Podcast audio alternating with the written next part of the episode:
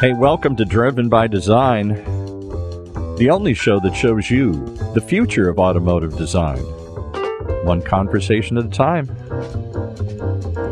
With our driven designer, Bryan Thompson. Hey, Bryan.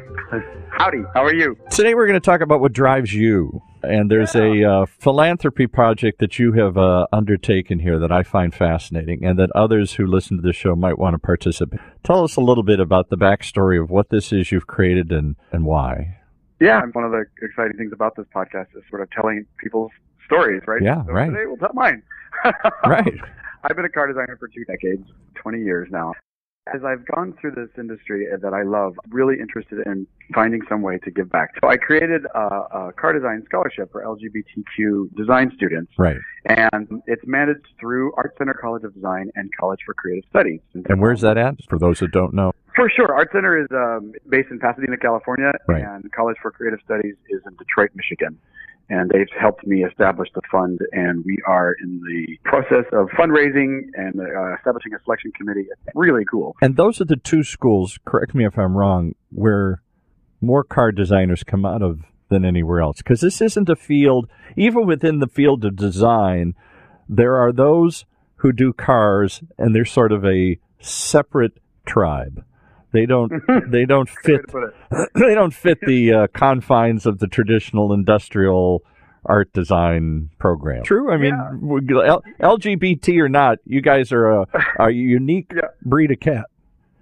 Uh, we always say that, yeah, we're we're we're we are kind of a funny tribe within that, and then being gay on top of that is another tribe within it, a tribe within Yeah, a tribe. But you know, right. uh, car design is such an interesting field. You do have to go to special school for it. There's actually three schools really recognized in America: Academy of Art in San Francisco, where my mentor Tom Matano teaches, hmm uh, College for Creative Studies, and then Art Center uh, College of Design. And they really do. They teach obviously sort of, all sorts of uh, fields, but they really are the preeminent car design schools that the actual car industry hires their, their talent from. Now that's not where you went originally, though. You went to Arizona State, was it?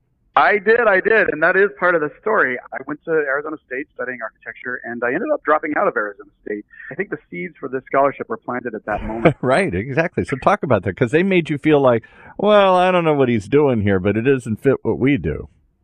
exactly, yeah. Um, so you know, and the reason I created the scholarship for car designers specifically is this story. So when I was studying architecture, there is a a sensibility to car design that a car designer has that an architect and a product designer don't have. That's not taking anything away from their talent. It's just that cars are so much focused on surface and proportion, and they're very, they're almost like fine arts within a corporate structure, hmm meaning with the, with the ways cars are designed. And there, there is a very special skill set and talent to be a car designer. Now, what I see and what have, you know, what I've experienced firsthand was that, um, a lot of students that have this special skill, if they're being taught by a product designer or an architect, they may be misled to believe that they will never make it as a designer because they don't think cerebrally enough, or they're not great at mathematics, or they're not thinking in very logical terms. But that's not what car design is about. Car design is emotion, and it's fiery, and it's passionate. And so this happened to me. I remember going to talking to a guidance counselor about why I was struggling in this field of architecture to create things that felt like cars. And they told me, you know, hey, you know, car design is pipe dream. Every young man comes through here. I Sexy, it's fun, but let it go. Can you, nobody Let really, nobody does that. Yeah. or you're, you know, or you, yeah. Also that you know, you really need to buckle down and learn these skills. And what it turned out is that that was absolutely wrong advice. And something kicked in in, in my brain, and I dropped out of college. Uh, I moved to France. I had like remedial French lessons, and I moved to France. Met a guy in a bar. Uh, he let me live in a trailer outside of his uh, shop. He was a mechanic, and I proceeded to go to every car design studio I could find in Europe and knock on the door. Yeah. Literally, knock on the door until somebody would come out. Right. literally knock on the door and say, "How do you become a car designer?" You know, it was at Fiat in Torino, Italy, that a man named Peter Davis was the design director at the time, and he stopped what he was doing that day. And I can only imagine he was very busy. Or he had Alfa Romeo, Fiat, and Lancia under his command. And there's some Uh, kid he- outside that wants to talk to you about his dream here. Yep, exactly. so again, you know, planting the seeds for this, he changed my life. He told me where to go to school and, and how to and how to become a car designer. And I ended up going to Art Center College of Design in Switzerland, and then College for Creative Studies in Detroit. At Yeah, that time, uh, right. Center had a campus in Switzerland. And I'll tell you what, when I got there, I realized this entire time this feeling of misfit vaporized. I had found my tribe. I was with people that had this skill set to design cars, and you know, I think in life there are these moments where you go along and somebody approaches you needing help and you either turn right and you focus on yourself or you turn left and you go, you know what? I'm going to take a moment here and help this person. And I think everybody who's ever done anything uh, significant has that story. I They- agree. somebody stopped what they were doing. I- You know, I can only imagine what Peter had going on that day, right? Me coming in there, this dirty kid. I know I slept on a park bench that night before. Like I was that broke. So I couldn't have smelled very good, right? And so like he just saw something and he spent the day with me that changed my life. He took the time. you He took a chance. Let me tell you a really funny story. A quick aside here has nothing to do with the car business, but uh, at the radio station we get interviewed all sorts of celebrities and whatnot. And an old '80s superstar, I'm of the age I remember the '80s here, came through town here. Gino Vannelli. You'd have to go Google him, look him up. Lots of big hits, uh, romantic pop melodies in the '80s here. And he told his story, which is much like yours, how he got discovered back in the 70s. He's a kid from Montreal, didn't know anybody in the business, had a dream, had a stack of songs he'd written, and he came to Hollywood. And of course, like hmm. the Hollywood story goes, nobody would listen to him. Yeah. Knocked on every door, and he's down to his last five bucks, literally. And he's broke, and he's going to get back on the bus tomorrow with his tail between his legs and go back home. And I say, I guess I'm never going to live this dream. I thought it was for real. And he literally says, like the song The Mamas and the Papas, California Dreamin', he went into a church and he began to pray. And the prayer hit him, go and try and break into A&M Records and see if you can meet the great Herb Alpert. The impossible Oh. dream. So he stood outside all day, eight hours outside the studio gates, and they keep saying, You got to get out of here, kid. And if you try and run through here, we're going to arrest you. I know, I got it. And as soon as he saw Herb Alpert walk out into the parking lot, he darted in, ran up to him, and as the guards had dragged him, he said, Please, Mr. Alpert, would you listen to this?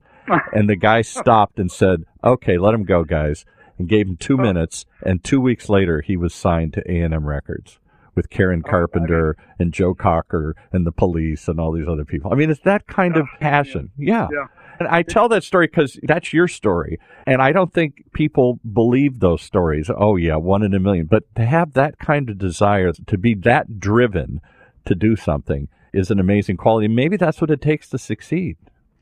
Well, and I think you know it's the drive, it's the timing. It's you know sometimes it's it's, it's dumb luck, but it's also you, you have to have the talent to back it up. You know, I yes, think that, that's what he said. When he got his couple moments, he said, I've been working all my life for this. So I had my two minutes of to get in front of the guy. I, I had to be ready. you have to be ready. And uh, you know, and I had like a little portfolio of, of cars I drew, and, and you know, and, and, and it was amazing. What Peter told me, he said, "You're you're going to apply to this school. Uh, this is where you go." And he said, "And don't draw cars." He said, "They're going to teach you to draw cars. You go back and you draw people." Yeah, you said that. I never. Yeah, right. Yep. Because cars are about people, as we've said on the show. It's something you put on. It's a personality that you associate with your own personality. I'm this car. This car is me come to life. It's the personification of what I see myself as. Well, I think that the purpose that when you told me the story that you're going to do this scholarship and you're doing it with these schools, not only your story of how you felt, I didn't know where I belonged not mm-hmm. just because you're in a small town and you're gay, but because you're an even crazier dream that you're going to be a gay kid from a small town that's going to somehow design cars. I mean, everything's stacked against you. Everybody telling you from the beginning, this can't happen, Bryan.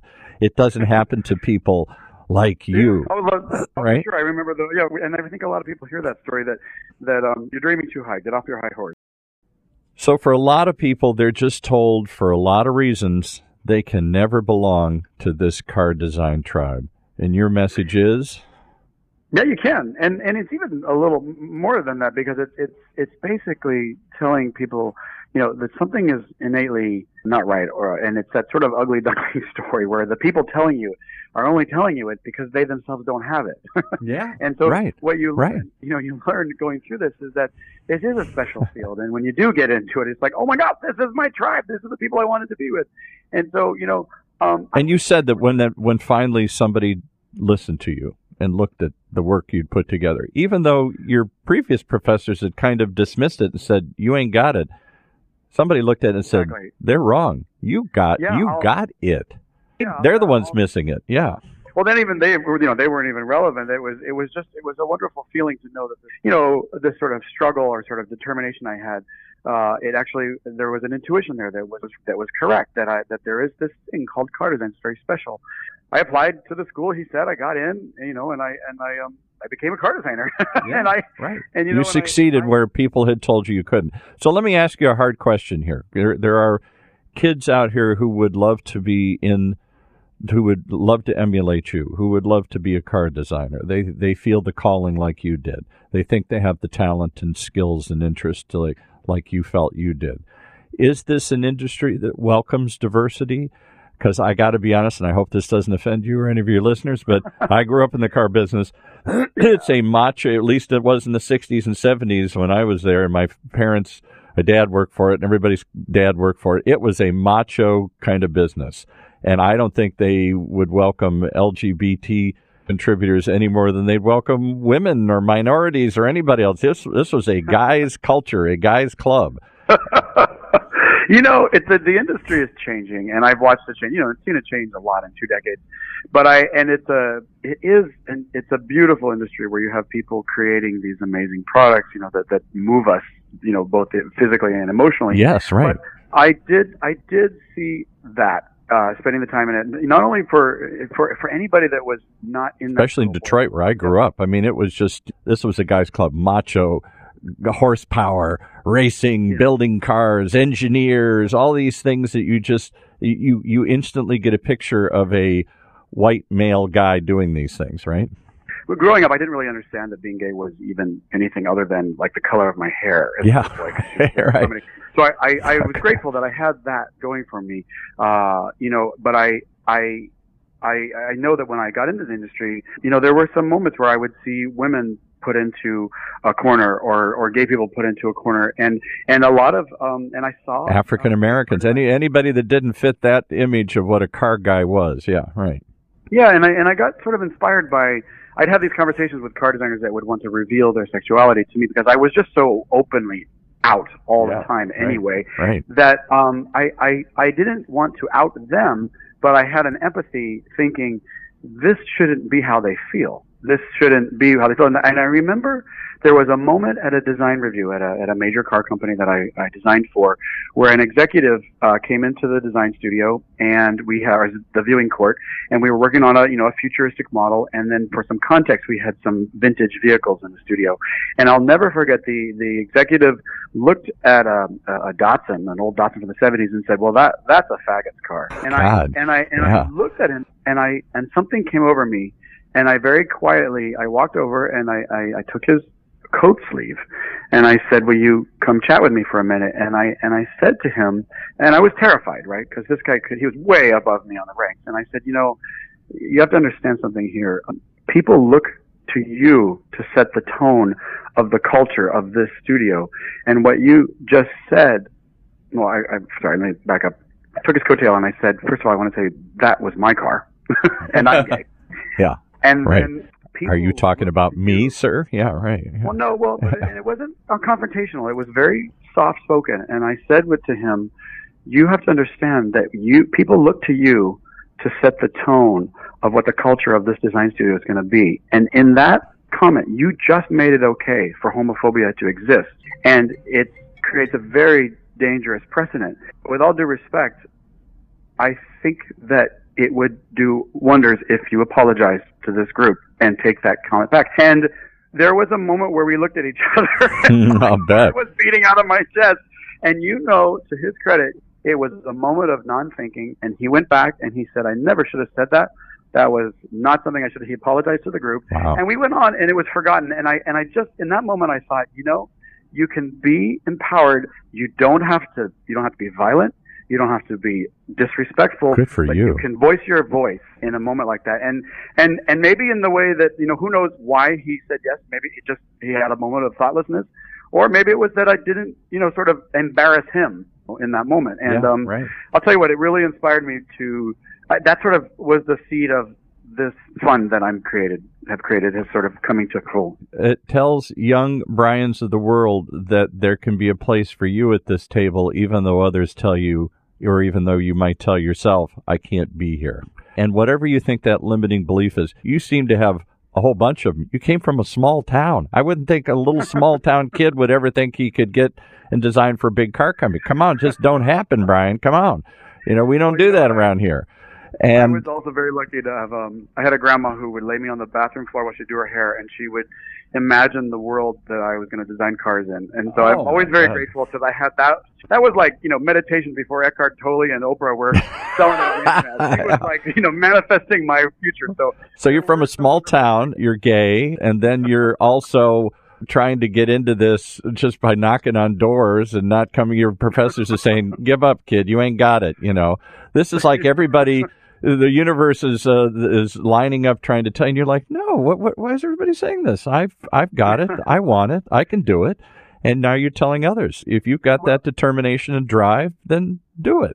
I think there's something in you that you're, you know, if you're born to sing, you know, you're going to sing. If Yeah. you're born to act, you're going to act. If you're born to create public policy, that's what you're going to do. And I was born to create car design. I just Yeah. was. Right. I knew it. I knew it before I knew what the job was. And I know that there are kids out there in, you know, the, in this country and, you know, around the world that have that same energy and that sort of bubbling up sensation and they have the talent to back it and they just need to be reached. And so, Well, and you know, look at what we're doing. And look at the car business today too. I, I, you know, even more so than the '60s and '70s when my dad, these big, rough, tough guys that were engineer types, that were car guys that loved to work on cars and loved to drive fast, and all that image that came with the romance of working in the car business here. But who did they sell the cars to? They sold them to little old ladies. They sold them to gay car designers. They sold them to uh, single women. They sold them to every ethnicity on the planet here, more so than ever. This is a global product. You're selling a suit for everybody. And if you only make a suit in one color, like Henry Ford did, if it only, you can get it in any color you want as long as it's black, you know, you're limiting your potential sales. The whole world wants a car. The whole world wants to well, be you know, moved. and the yeah, the world wants to be moved. That's a really nice way to put it. And the the industry is changing. You know, we that's what we talk about a lot in this podcast. Is how much the industry is changing to Right. you know niche level creativity, where you're going to see more creativity, not less of it. Yes, right. As these sort of production processes come along that allow for that. But yeah, we could dive into It's that. not one size that fits all anymore here. It's uh, No, it's trying to adapt, uh, offer something for everybody, and we've come to realize in the world, much to our credit, that the world is much bigger than the world of white uh, Anglo-Saxon males that dominated the car business for 100 million years. Yeah. yeah, Yeah, and it's and I and it's it's so cool to see these these younger kids that come into the industry and they just see the world so differently than you know I'm 45. These kids come in and they see the world so differently than even I did. Uh, Like um you know just the way they imagine and create is so different than than the way that I did when I was a young man. But that spark of talent is there. It's always Yes. that talent. Can. I tell you one? Now you now you're going to get me to reveal here something. So my father was an executive with Chrysler Corporation, and his whole life, his secret, his ugly secret, wasn't that he was gay, wasn't that he was African American or whatever. He was a poor Polak from the wrong side of the tracks, and had started off on the assembly line when he was 18. Then he went off and fought World War II and came back and said, "I'm not going back in the factory, even though all his relatives are there." And in Detroit, the Poles were the dumb Polacks that worked in the factories. So all his Mm. Yeah. relatives did. Because his father didn't have a Polish name, he was half Polish. He hid the fact he was Polish. And for my whole life, we were forbidden to tell anybody that we were half Polish. And in fact, one time he took a bunch of car executives down into the f- shop floor to walk them through the factory. And there was his uncle working on the line, slapping tires on. wow. And he was too embarrassed to go up and talk to him. Oh, he, he shunned him and couldn't admit that he knew this guy on the shop floor. So this takes many forms, my friends here. Mhm. Uh, this feeling that you have to conform and be like them. Be like, be who you are, and you will find your passion and purpose in life. Don't be like my dad and be a closeted Pollock his whole life here.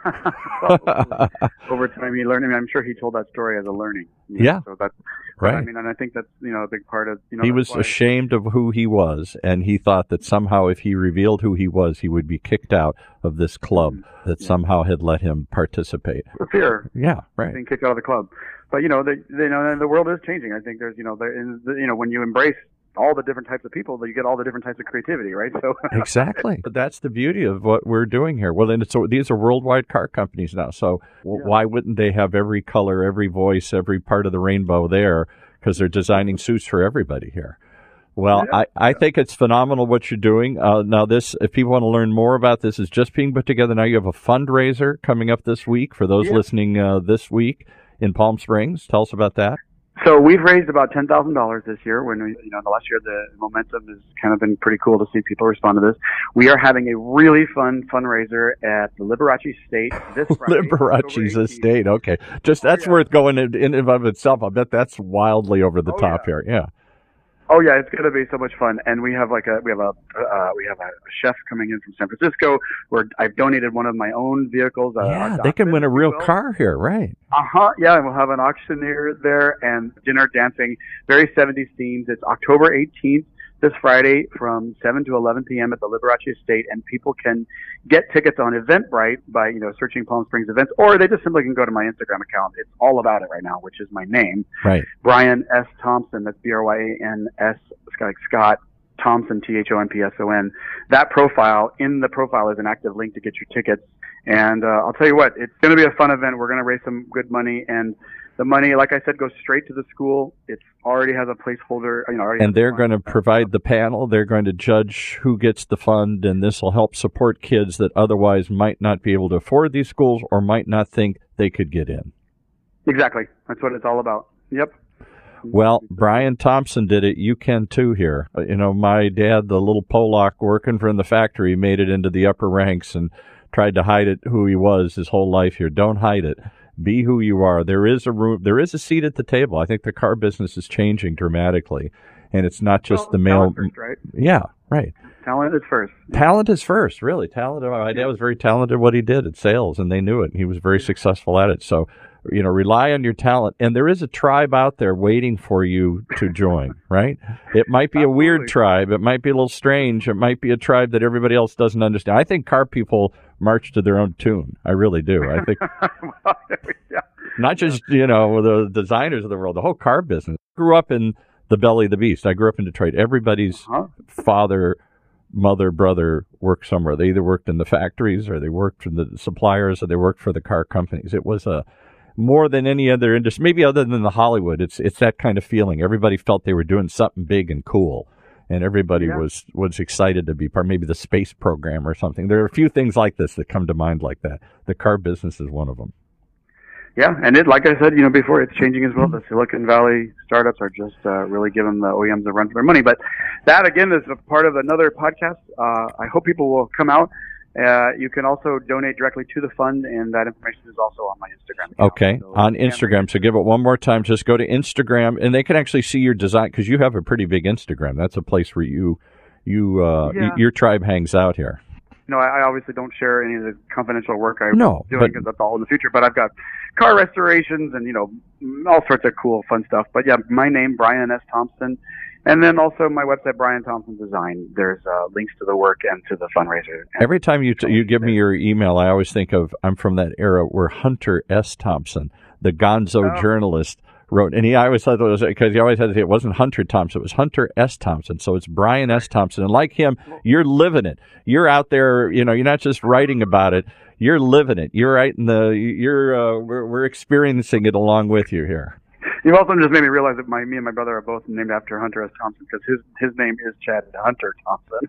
Is it really? See, there you go. Your parents probably knew that. Well, Hunter Thompson was just no idea. iconic, uh, you know, writer who who wrote experientially. He he couldn't just write about doing drugs if he wasn't doing them himself, you know. So he had to go in and experience the whole counterculture thing for himself and write it from the inside out. That's what you're doing with this podcast. You're telling us from the an insider's perspective what's going on in the industry and how it's changing and evolving here.